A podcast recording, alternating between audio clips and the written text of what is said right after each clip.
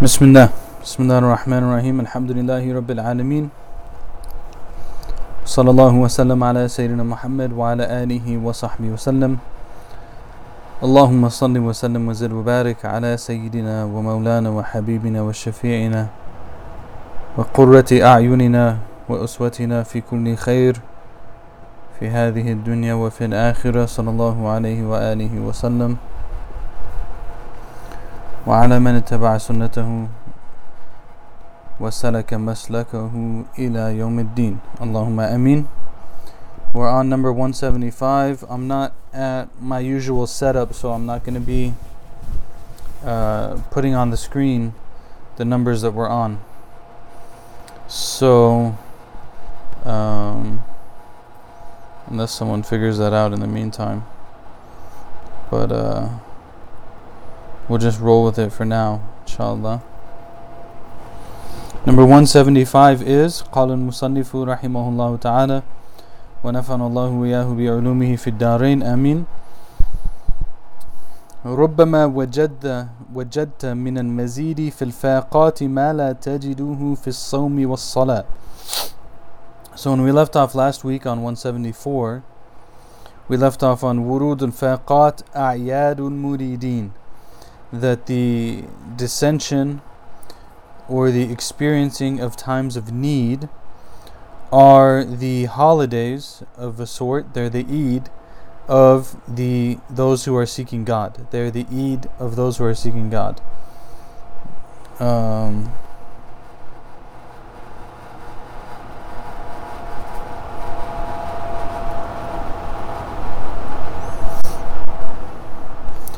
They're the Eid of those who are seeking God. So uh, that was 174. 175 connects on that and continues that idea.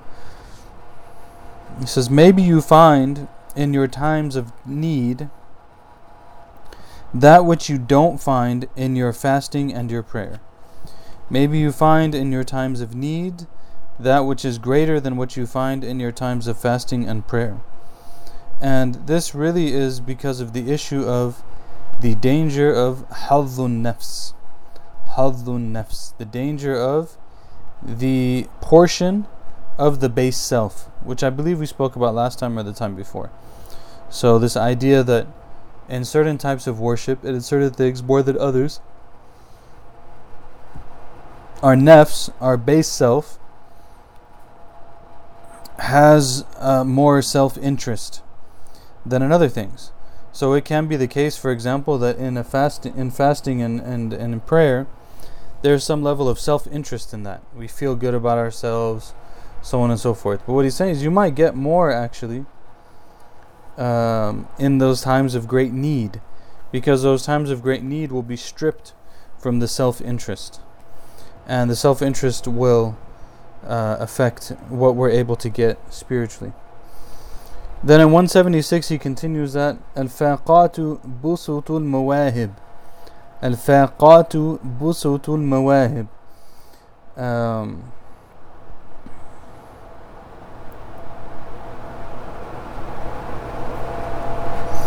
So they're like the these times of difficulties are the harbingers harbingers of sort of the gifts that come from Allah.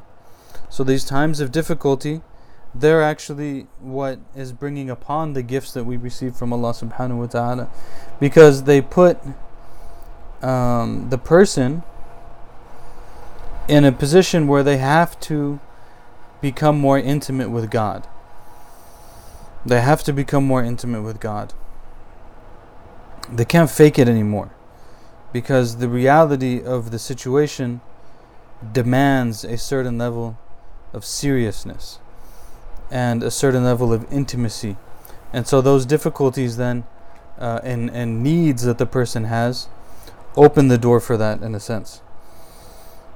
In 177 he continues إن أردت ورود المواهب عليك صحح الفقر والفاقة لديك إنما الصدقات للفقراء quotes the verse says if you want the gifts to be to come upon you, if you want the gifts to become upon you, to come upon you, then rectify your feeling of need towards Allah subhanahu wa ta'ala because the verse on zakat says what?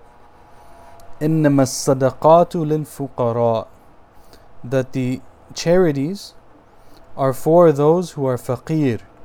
The charity are for those who are faqir. Are, the charity is for those who are in desperation, who are in need. And so he says, if you want the gifts to come from Allah subhanahu wa ta'ala upon you, then rectify your feeling and recognition of your dependency and my dependency upon the one who gives those gifts subhanahu wa ta'ala because in doing so will become from the people who are mentioned in that verse that the sadaqat are for the fuqara the gifts the charities are for those who are in need and so we really bring to the forefront a recognition of our need. And in doing so, we become eligible for those sadaqat. We become eligible now for the charity from Allah subhanahu wa ta'ala. Which are the gifts that He gives. In the commentary, Shaykh Abdul Majid, rahimahullah ta'ala, he says, ومن صدق الفقير أخذه الصدقة ممن يعطيه على الحقيقة وهو الله تعالى لأنه جعلها لهم فإن قبلها منه فهو الصادق في فقره لعلو همته وإن قبلها من الوسائط فهو المتوسم بالفقر مع دناءة همته. So he says that the from the sincerity and the truthfulness of the servants of Allah is that they take the charity that they receive from the one who gives it in reality which is Allah. They take it from the one who gives it in reality which is Allah who is Allah subhanahu wa ta'ala. Uh, and that's a sign also of their high aspirations and their putting things in the right place and so on. But if they accept it from intermediaries, then that would be uh, a sign that they're not truly realizing their dependence on Allah because they're perceiving themselves to be dependent upon something else. Does that mean that you can't take, like someone gives you some sort of gift? You can take the gift. Just know that the actual giver of the gift is Allah. The actual giver of the gift is not the person, it's Allah. The person is the intermediary. So if you think that it's the intermediary, or if I think that it's the intermediary, then I didn't put things in the right place. Whereas if I recognize that it's Allah who's the giver, then that's how things are supposed to be understood. Wallahu alam. Uh, then he continues this idea. So you notice these all of them are kind of building on each other. He continues this idea and he says, "تحقق بأوصافك يمدك بأوصافه تحقق بذلك يمدك بعزه تحقق بعجزك يمدك بقدرته تحقق بضعفك يمدك بحوله وقوته subhanahu wa ta'ala. So this says realize, actualize your attributes. And I think this came last week or the week before. Might have even been more than that, but this has passed by us before. It says, Realize your attributes, and He, Allah, will give you aid by His attributes. So realize who you are, and Allah will give you aid by who He is. Then He says, then He goes into detail. He says, Realize your humiliation. He will support you with His glory and His honor realize your inability, and He will support you with His power. Realize your weakness, and He will support you with His might and uh, what He has. Subhanahu wa ta'ala. Subhanahu wa ta'ala. So, these are, again, you re- the, the paradox of it. The paradox of it. And this is why, you know, these people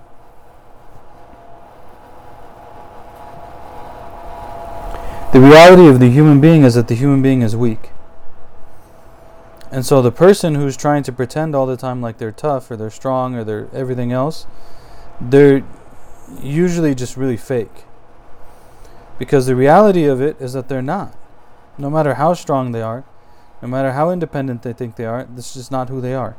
The actual reality of the human being is that they're weak, that they're needy, that they are incapable.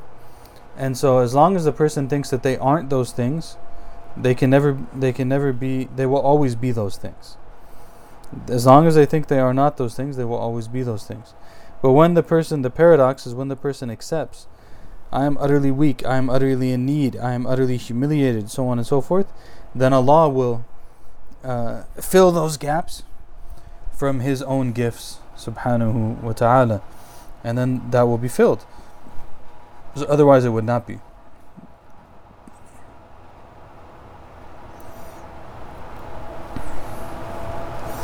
One seventy nine. He says, "ربما رزق الكرامة من لم تكمل له الاستقامة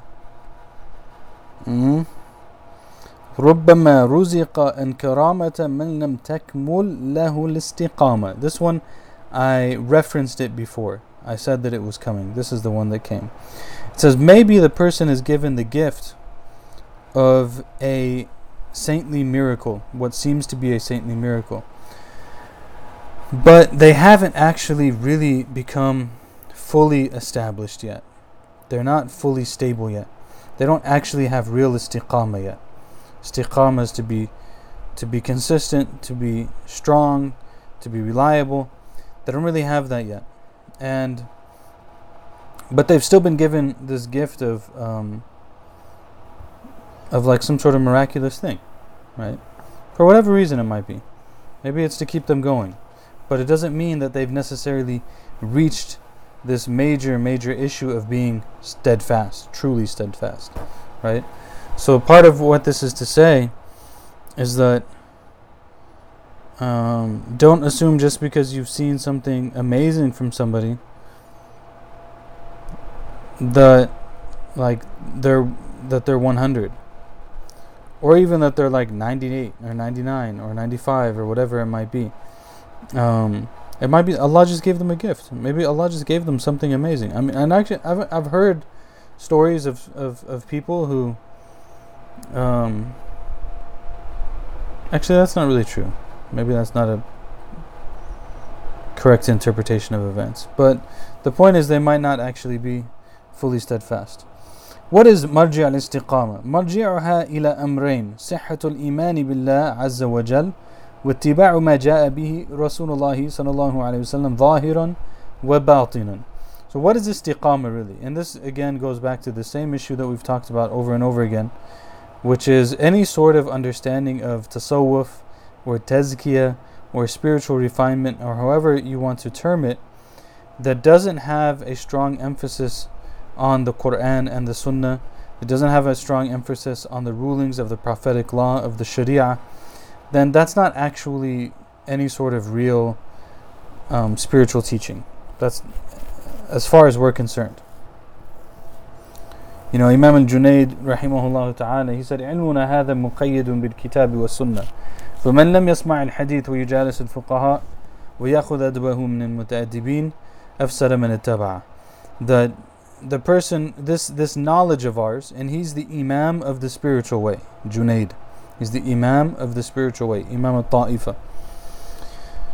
He said, This knowledge of ours, it's limited, it's delineated by the Quran and by the Sunnah. So whoever doesn't listen to hadith and sit with the people of fiqh and take their adab from the people of adab, then they will corrupt those who follow them. They will corrupt those who follow them. If there's an understanding of istiqamah that's not based on this reality, that's not istiqama. Istiqama is what he says here. Goes back to two things. Istiqama goes back to two things. Number one, sihhatul imani billah. The correctness of one's belief in God. The correctness of one's belief in God. Do they know who God is? They know his names, they know his attributes, and they're not turning him into something that he isn't, subhanahu wa ta'ala. Or I should say, they're not turning him into something that he isn't in their heads. Obviously, they don't affect who he is, subhana, in reality. Um, that's number one. Number two is following the what, following what the Prophet sallallahu came with, outwardly and inwardly, outwardly and inwardly. And this is, again, you know, these are things that are agreed upon. It's not like some sort of goofy talk. Uh, these are things that are agreed upon. That the way of the Prophet wasallam is the way uh, to follow the way of the Prophet wasallam is to follow the way of the Prophet outwardly and inwardly. Meaning outwardly I follow, for example, let's take Salah as an example. Outwardly, we pray the way that the Prophet ﷺ prayed. And inwardly, we have khushu', the way that the Prophet ﷺ had khushu', concentration and fearfulness and presence in prayer. Um, outwardly, we sit or we dress in a way that is according to the teachings of the Prophet ﷺ. Inwardly, we adorn ourselves with the kind of humility that the Prophet ﷺ had when he would sit or dress in those ways. Right? So there's an outward reality and there's an inward reality, and both of these are part of part of following uh, the Prophet ﷺ's way. وَلِذَا قَالَ أَبُو يَزِيد And this is again in the commentary. وَلِذَا قَالَ أَبُو يَزِيد And because of this, Abu Yazid said the following. Abu Yazid is Abu Yazid al-Bastami who was uh, one of the great people of spirituality in Muslim history. He said, لو أن رجلا بسط مصلاه على الماء وتربع في الهواء فلا تغتر به حتى تنظروا كيف تجدونه في الأمر والنهي. He says, so if you find someone who has laid their carpet out on the water, They've gone to a body of water, like they go to the lake. They walk up to the lake. They put their prayer rug out on the top of the lake. It doesn't sink, it just sits there on the top of the lake. And they stand on the prayer rug and they make their salat right there on the top of the lake without sinking into the water. Or if you see this person sitting cross legged and floating in the air, floating around in the air, cross legged, don't pay it any attention until you look at how they are in regards to the commands and prohibitions of Allah. Don't pay it any attention. Don't pay it, no, never mind. Let them walk on water, let them float in the sky. If they're not following the um, the command and the prohibition of Allah subhanahu wa ta'ala, don't pay attention to it at all. This is a good principle. Maybe we're not going to see people. Maybe. Maybe we don't see people who are flying or praying on water. But maybe we see people who are like so and so, such spiritual master, you know, he's mastered the outward sciences and the inward sciences, and everyone agrees that this person, Fulan ibn Fulan and Fulani, is the qutub of our time, he's the spiritual pole of our time, or she's the spiritual master with the greatest insights that have been heard in the last 500 years, and so on and so Whatever said, فانظروا كيف كان في الأمر والنهي See how the person is. كيف تجدونه في الأمر والنهي. See how you find the person in the command and prohibition of Allah subhanahu wa ta'ala. If you find that they're not following the command and the prohibition of Allah, irmi kulla ma sami'tahu ila al Throw it all against the wall. If they're not following the Sharia, they're not following the Sharia. So it could be great sheikh, so and so's the greatest sheikh. Oh my god, the sheikh, everyone's telling you the sheikh, you have to hear from the sheikh, the sheikh so amazing. The sheikh. And then you go to see the sheikh and the sheikh you know, and you're let's say you're a woman, you know, Allah protect us from these horrible things. And you go to see the sheikh and the sheikh looks at you and he says, MashaAllah, you're so beautiful. What do you do? You get up and you leave. You walk away. You walk away. If they say, you know, the way you answered that, the, the way you worded that question is very beautiful, that's different. But if they say, you, ma'asalama. Amr wa nahi. Look at how they are with the command, or they steal money, or they curse, or they, I don't know, have secret marriages, or whatever it might be. See how they are with the command and the prohibition of Allah subhanahu wa ta'ala. Uh, yes, Nada. I don't know if you're able to unmute yourself or not. Yes, I think you should be able to.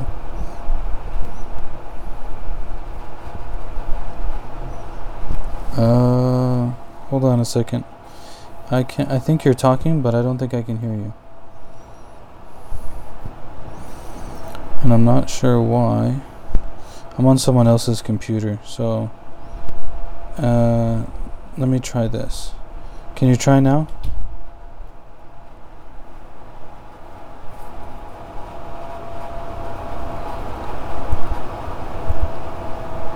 Hmm. You guys can hear her? I don't know why I can't hear her.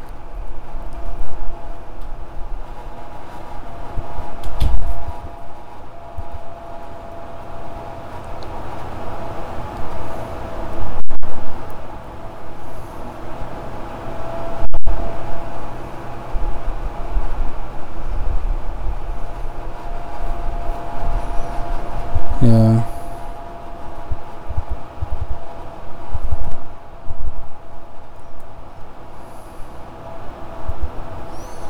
Let me see if I can open these sound settings.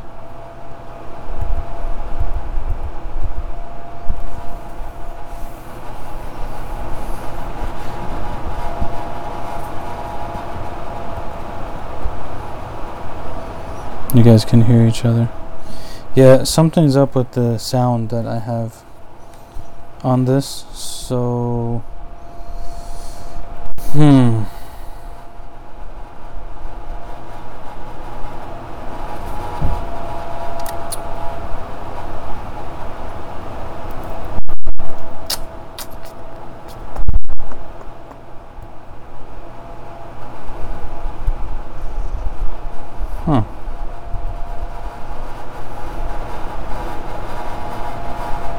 I don't know. I don't know what it is. But uh if there's a way to type it, that would be great. If you can just that way we don't um get stuck on it. Mm, I don't know if it's too long to type. I'll type then. Okay, yeah. Thank you. Sorry, I'm I'm not. I took my computer with me, but then I didn't. I was. I'm an idiot. So fr- I'm so frustrated. I'm very hard on myself. Very frustrated with myself today because I took the laptop with me and I didn't take the charger. So now I'm like sitting here, and my son's room is such a mess that I couldn't find the headphones that I needed either. So now like the whole thing is um, messed up. But if you can type it, that would be great. Inshallah. I'm sorry to burden you with that. Uh, and then I'll look at it. Uh,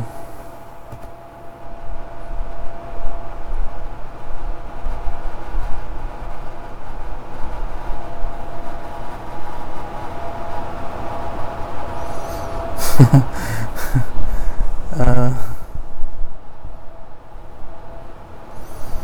How does the whole concept of giving Islamic advice fit in? I'm talking about unwarranted advice. Why not just walk away then? Muslim Twitter and so on wouldn't exist with the principle you speak of, lol. Well, then we'd all be saved from the horrible burden of Muslim Twitter. Twitter is such a weird place. Um,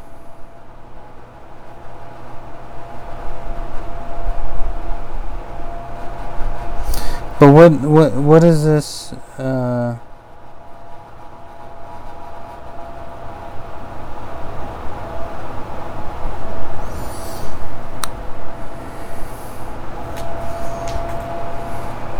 Is this in relation to what I was saying about the walking away with the if the sheikh tells you that you're beautiful, walk away? Is that that's the context? I think that's probably the context that we're talking about here. Um, you know, that would be different than advice. Like a good teacher, they could, and even someone you you're close with, they can give you advice, and that's useful probably.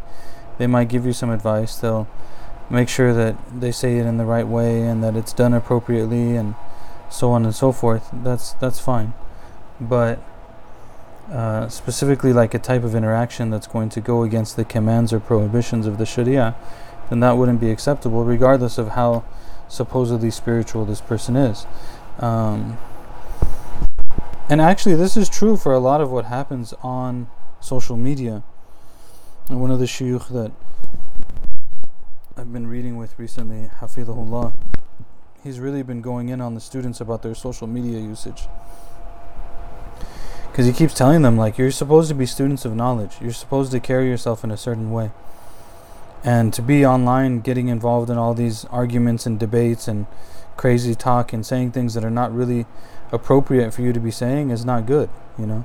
There's a certain way you're supposed to carry yourself as um you know? So anyways the the point here is to say that um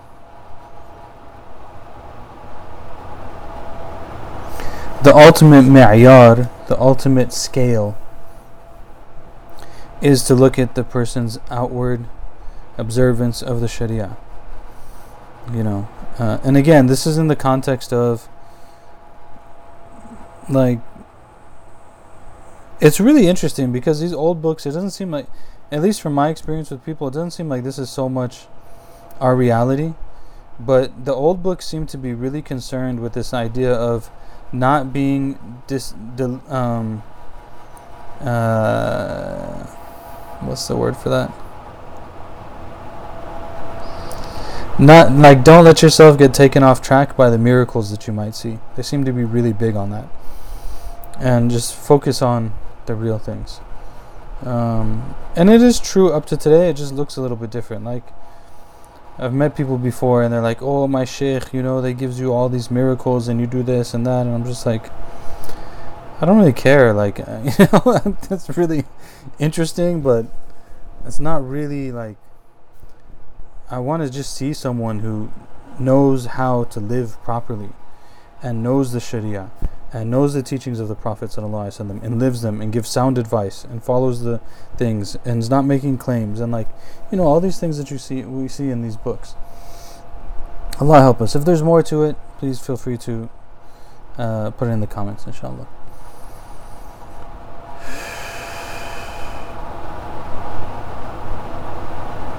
He said, and if it's said to you, and if it's said to you, so and so goes during the night time from here all the way to Mecca. They would say things like this that someone has tayyil ard. Tayyil ard is that they the earth folds up for them and they're able to go huge distances in short times. It's possible. The so and so goes all the way to Mecca at night time. He says Shaitan goes uh, in an instant from the east to the west. So they traveled great. Shaitan travels great distances too. Doesn't mean anything. And if it said to you, so and so can walk on water, Tell them that the fish in the water and the birds in the sky are more amazing than that. So like what's what's the big deal? No big deal. Let's focus on what really matters. Number 180 من علامة إقامة الحق لك في الشيء إقامته إياك فيه مع حصول النتائج. This is a great قاعدة. It's a great principle. From the evidence or sign that the true has established you in something is that He has placed you in it in such a way that the expected results are arriving. Okay, so let me try to um, translate this for example. Easy example. So you're like have a job. From the sign that you're supposed to stay in that job, is that the job's going fine and it's halal and it's giving you the income that you need. So you're you're muqim in it. You're muqam in it. You've been there's some level of iqama in that, um, and there's nothing that's really pushing you to do something else. Um, but if if the person was in a job and everything was going fine, but all of a sudden they weren't able to have like salamat al deen, they weren't able to maintain their deen in this job for whatever reason. Think of any number of possibilities um, then that would be a sign that maybe they need to look for something else. Or maybe they're able to maintain their deen, but this job is not actually providing anymore what they needed in order to fulfill uh, their needs. Then that might be a sign also that the person should move on to something else. So what he's saying here is that the sign that you've been established in a particular place is that you've been placed there and the necessary consequences are there you have your rizq, you have your uh, whatever it might be, you have your rizq or whatever, and you're maintaining uh, the sanctity of your spiritual life also at the same time. And this doesn't mean like I'm not able to pray as much as I want to. Being able to pray as much as I want to is not the point here. The point here is like, are you able to pray? Are you able to fast when you need to fast? Are you able to um, have the types of interactions that are permissible, so on and so forth?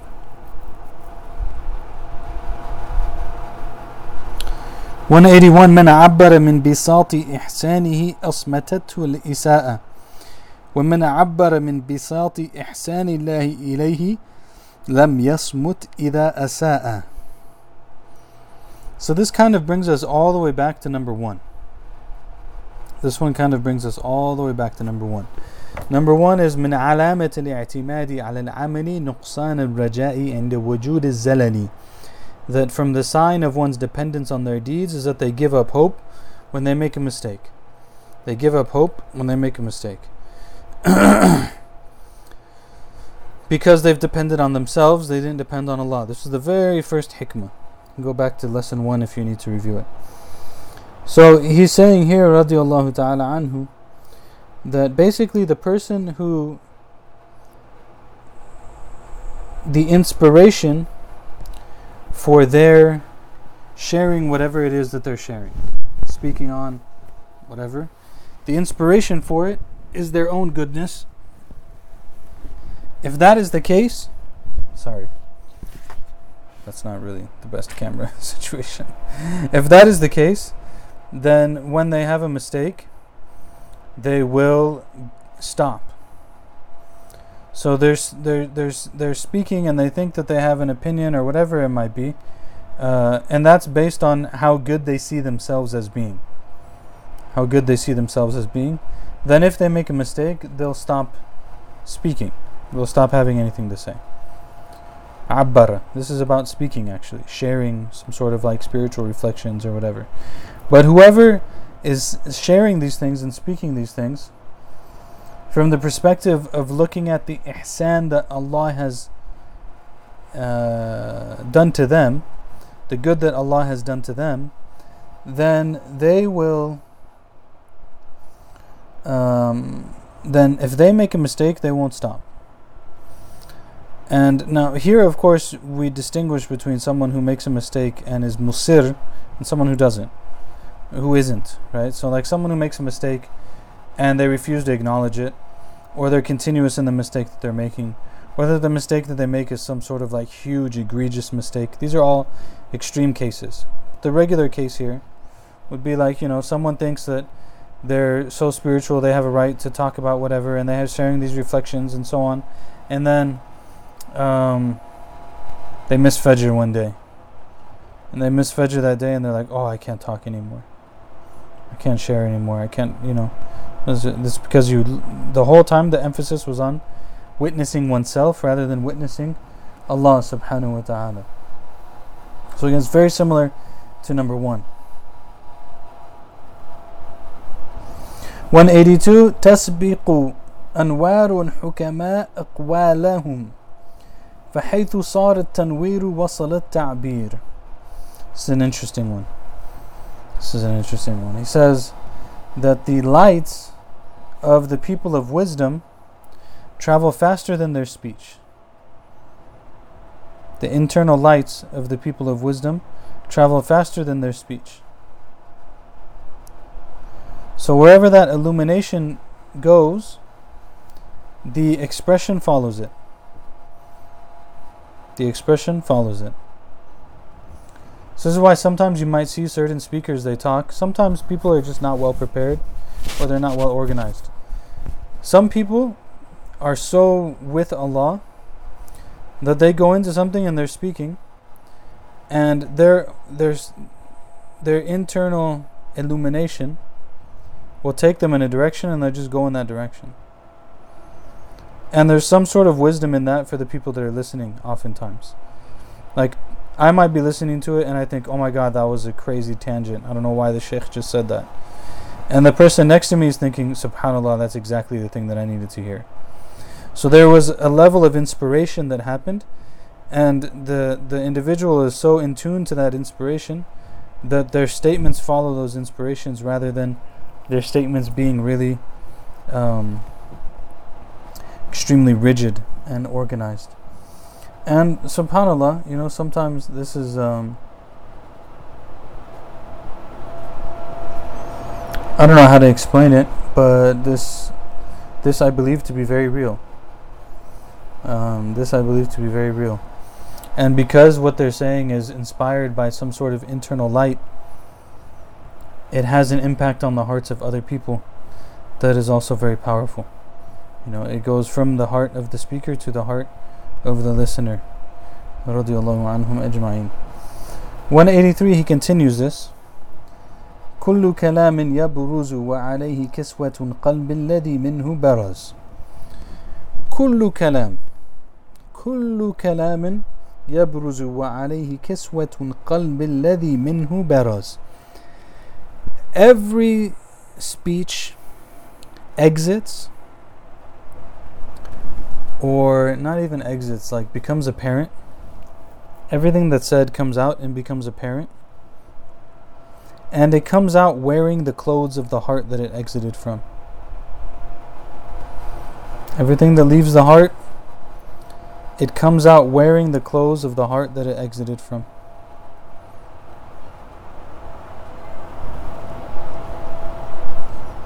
It's really powerful.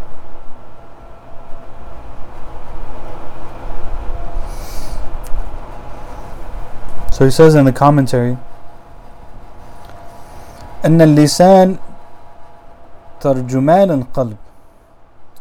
فإذا تطهر القلب من الأغيار وأشرقت عليه الأنوار اكتسى الكلام نورا. وانتفعت به السامعون وازدادوا سرورا. وأما إذا تدنس القلب بالذنوب فإن كلام صاحبه يوجب قسوة القلوب. So he says that the tongue is the translator of the heart. The tongue is the translator of the heart. So if the heart purifies itself from other than God and illum- and becomes illuminated by the lights that emanate from the divine, then the speech itself will be clothed in the clothing of light. And those who are listening will benefit from the speech and they will increase in their happiness.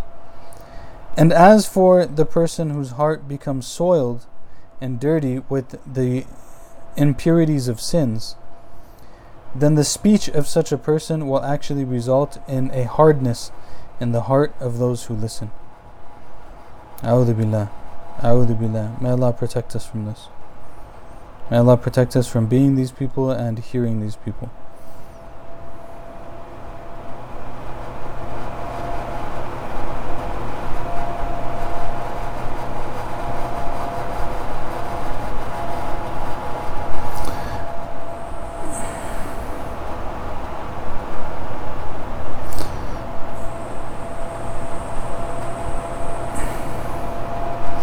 Know, sometimes you see people, they've been spending a lot of time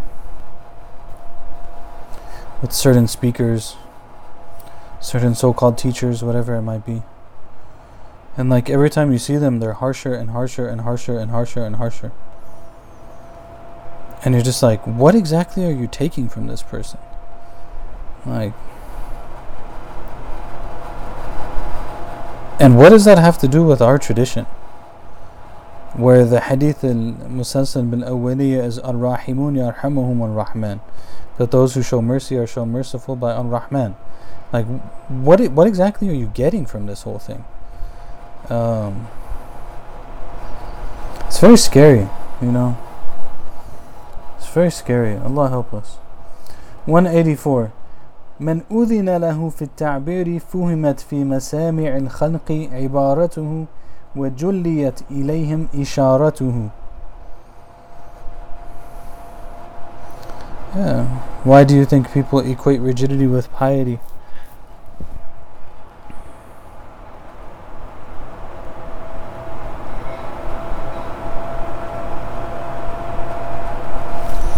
I don't know. قوم لا يفقهون. That much is for sure. قوم لا يفقهون. They are a people who do not understand. There are people who do not understand. And my general impression is that they don't understand because that's the example that they saw. And so is it so much their fault or is it so much the fault of these so-called religious leaders who that is piety to them uh, that being said sometimes there are like actual nice good soft religious leaders around and other people still want the harsh and the bad and i think that part of that is just like psycho spiritual issues that need to get dealt with you know like if I hate myself, then I kind of like the thing that's really abusive. Feels right. Feels more correct. Feels more true and just, right? What is it's um, you know one thing I'll say I say and I say over and over and over and over again for the average Muslim the most important standard to hold in front of our eyes for everything that we engage with is the Prophet sallallahu Read the Sirah, read the Shama'il. Read the Sirah, read the Shama'il. Read the Sirah, read the Shama'il. Tell me, was the Prophet sallallahu alaihi wasallam like that? Outside of maybe like a handful of very extreme circumstances.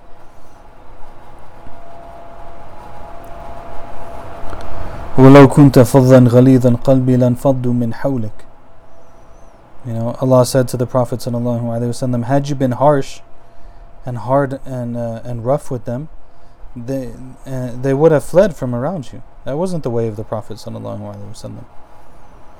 You know, one one person we were talking to him about a sheikh who we hold in high regard recently, and he said something really beautiful about the sheikh. He said, "You know the sheikh so and so."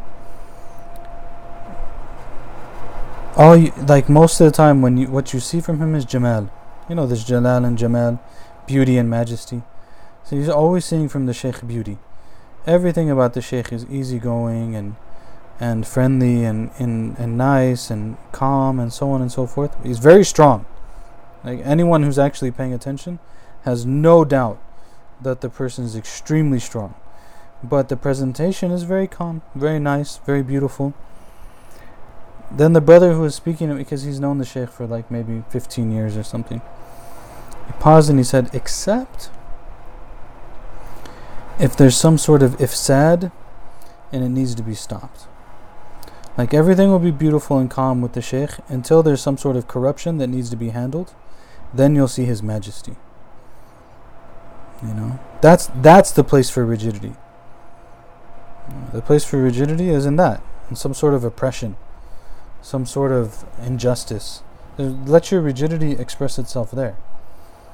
You know? Allah help us.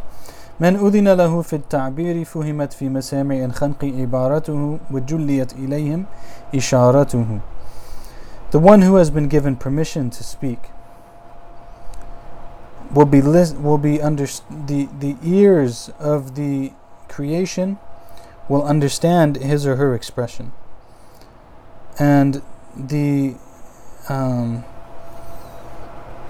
and their subtle indications of their speech and their behavior will also become clear for the people to understand. So one of the things that's in here is this idea of idhin. This idea of idhin. That the way of our tradition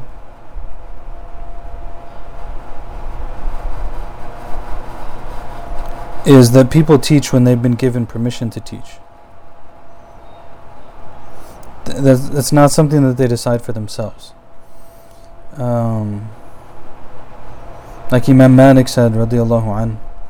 And this is different than like, okay, you're talking to your friend, you're sharing something with them. That's not what we're talking about. We're talking about like holding a position of teaching. You know, Imam Malik said that he didn't sit to teach and, and give fatwa and so on and so forth until 70 of the scholars of Medina bore witness that he was able to do that.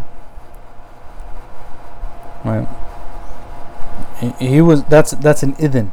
That's a permission. Um, could that be abused sometimes? It's possible. But then the person you're getting idhin from probably shouldn't be the one who's giving it in the first place. But um, But is it is there a blessing in seeking the permission of one's teachers? You know, can I teach this? Can I teach that? Is it okay if I do this? And actually, you know, when I read this, I realized, you know, as I always realize, that I'm kind of an idiot. That although, like in general, our teachers they know that we're teaching all kinds of things here uh, in the majlis and stuff. This text in particular, I probably should have taken specific permission before I taught it. And so I sent one of the shuyukh. I told him when I was preparing this, I sent him a message. I told him that, you know, we've been teaching the hikam, uh, we've been reading the hikam together, and we've reached to this point, and we just got to this one that says this. And I realized that I should have spoke to you before I started teaching this. So if you would like me to stop, I can stop and go start a different course. Um, and or if it's okay we'll continue. Please advise. So we'll see what happens next monday. Inshallah i haven't heard back yet. Um, but alhamdulillah there's a blessing. There's a blessing in that um, and that blessing has there's great benefit to it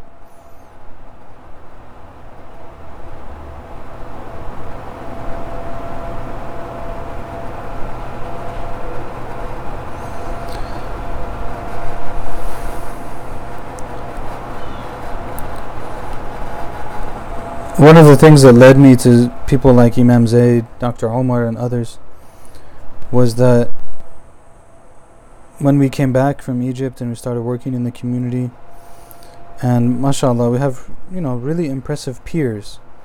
A lot of people in similar age groups, similar backgrounds, who we can talk about things with, bounce ideas off of, check things with, so on and so forth. But it, it was challenging to find like more senior scholars who also understood the context that we were living in. And so that's how, you know, we ended up developing some sort of relationship with Imam Zaid Shakir Hafidhullah and getting to meet some other people and stuff because it's like, how can you do this thing that we're doing without a connection to people who are more senior to you? And, you know, may that not be a claim. Uh, may it be an actual true connection because a lot of times people you know show some level of connection but it's more of a show than it is an actual like respect and reverence um, for the people um, but it's important. It's a very important safety mechanism.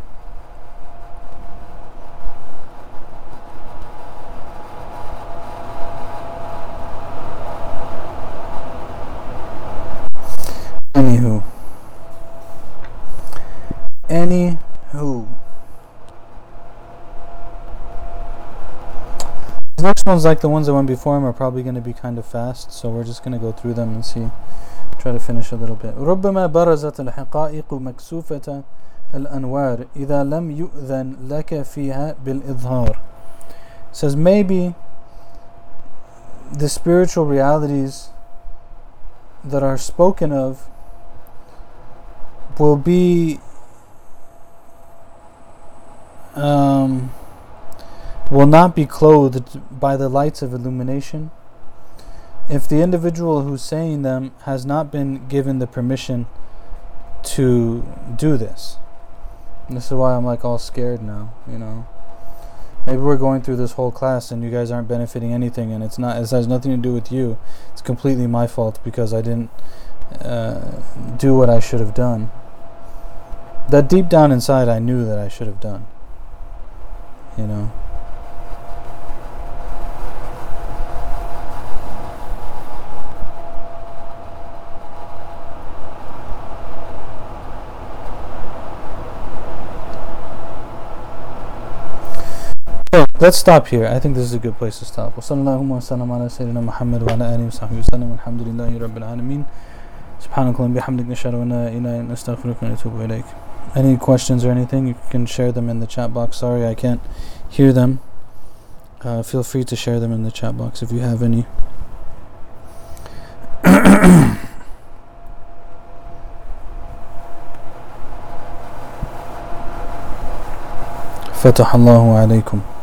Someone sent a private message. All I will say is Fatah Allahu alaykum. May Allah give you all good. May Allah facilitate things for you. May Allah make things easy for you. May He give you everything that is good for you and your family and your loved ones. And keep everything that is bad for you and your family and your loved ones away from you. Allahumma ameen. بجاه سيدنا محمد صلى الله عليه وسلم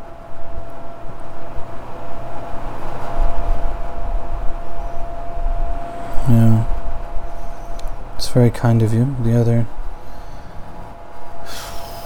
the other message. I mean, It's very kind of you.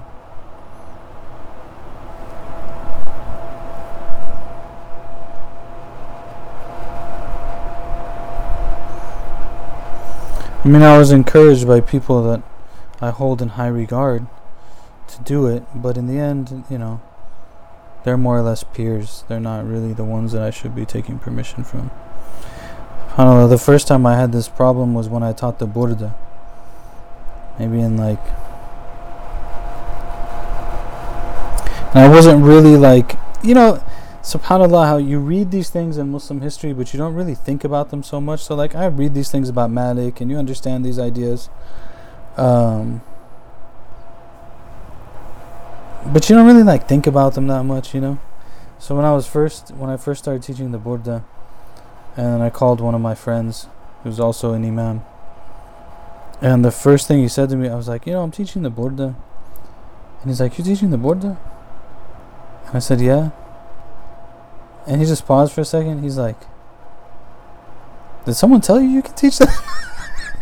I was like, Uh, no. Because again, like, I hadn't really been. That concept wasn't even so in the front of my mind at that point. You know, again, sometimes you read these things, but you don't. That's why living examples are really important. You know, living examples are really important. Um, Yeah, he was like, so did you?